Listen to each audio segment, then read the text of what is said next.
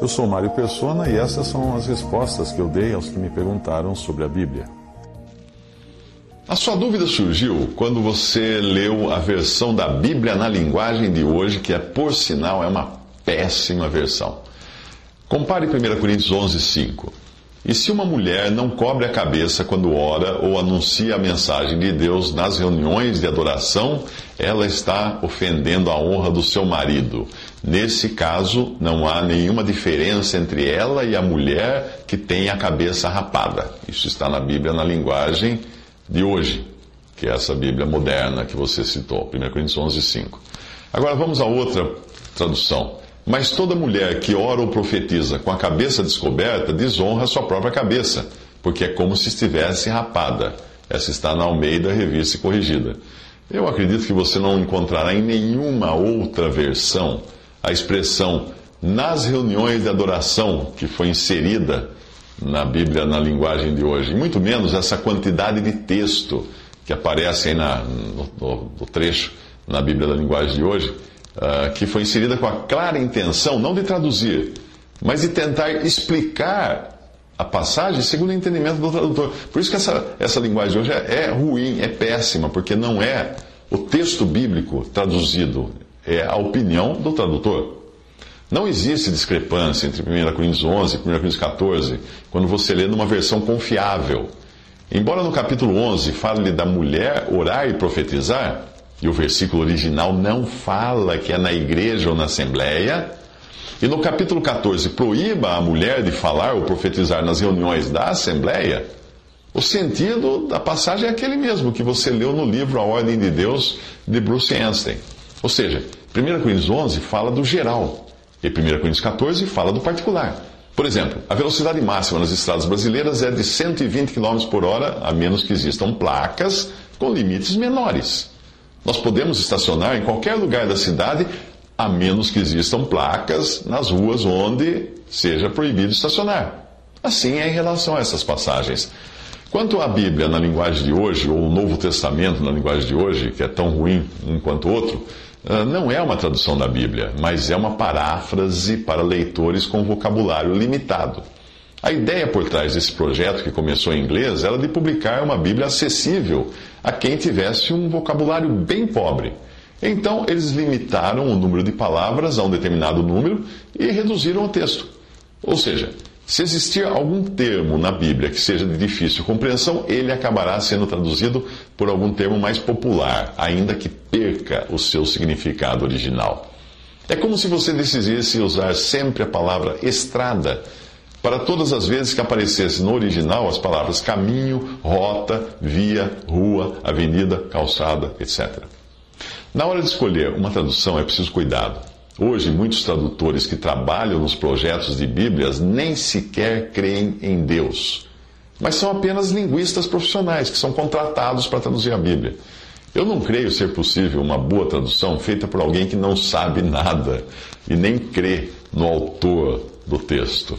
Outro dia eu estava comparando a nova versão internacional, NVI, com as traduções mais tradicionais e deu para ver o quanto o tradutor da NVI não fazia ideia do que ele estava traduzindo. Eu, às vezes, uso essa, essa versão, nova versão internacional, uh, no meu, no meu, nas minhas mensagens do Evangelho em três minutos, por ela ser mais fácil uh, da linguagem moderna de, de se falar hoje. Mas quando eu percebo que ela foge do sentido da tradução Almeida Revista e Corrigida ou Almeida Revista Atualizada, eu adapto para ficar igual à Revista Corrigida ou a Revista Atualizada, que são muito mais confiáveis. Compare, por exemplo, a nova versão internacional. Abre aspas. A cidade era quadrangular, de comprimento e largura iguais. Ele mediu a cidade com a vara, tinha 2.200 quilômetros de comprimento e largura e altura eram iguais ao comprimento. Ele mediu a muralha e deu 65 metros de espessura, segundo a medida humana que o anjo estava usando. Isso aí está na, na versão, uh, nova versão internacional, NVI.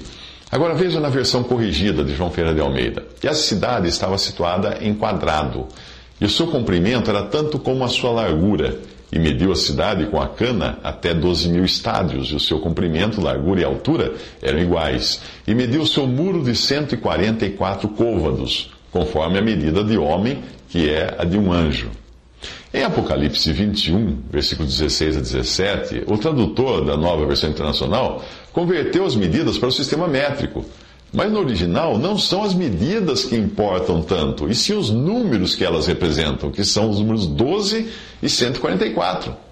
Esses números devem seguir o padrão de todo o capítulo e de todo o ensino da Bíblia, onde 12 é o número do governo perfeito e bem estabelecido, e 144 é um múltiplo de 12.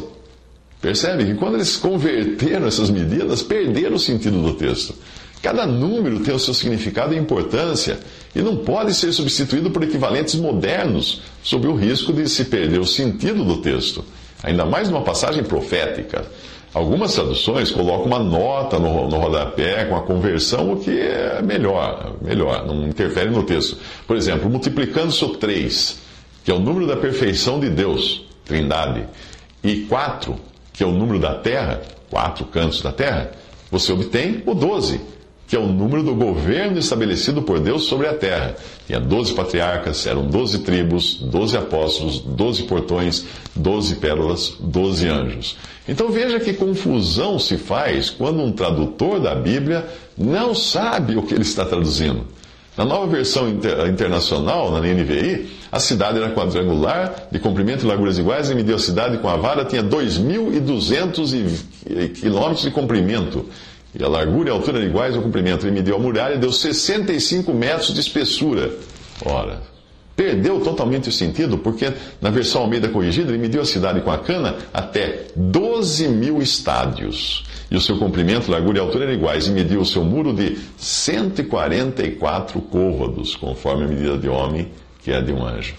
Então essas traduções modernas, elas perdem muito do seu significado, sentido, e principalmente da sua beleza, quando tentam, quando são feitas, traduções que são feitas por incrédulos, homens muito, muito versados em idiomas, em línguas, etc., mas muitos deles ateus e incrédulos, como acontece na, na comissão que traduziu, ah, pelo menos, não sei da brasileira, mas ah, na, em português, mas da inglesa, a ah, nova versão internacional.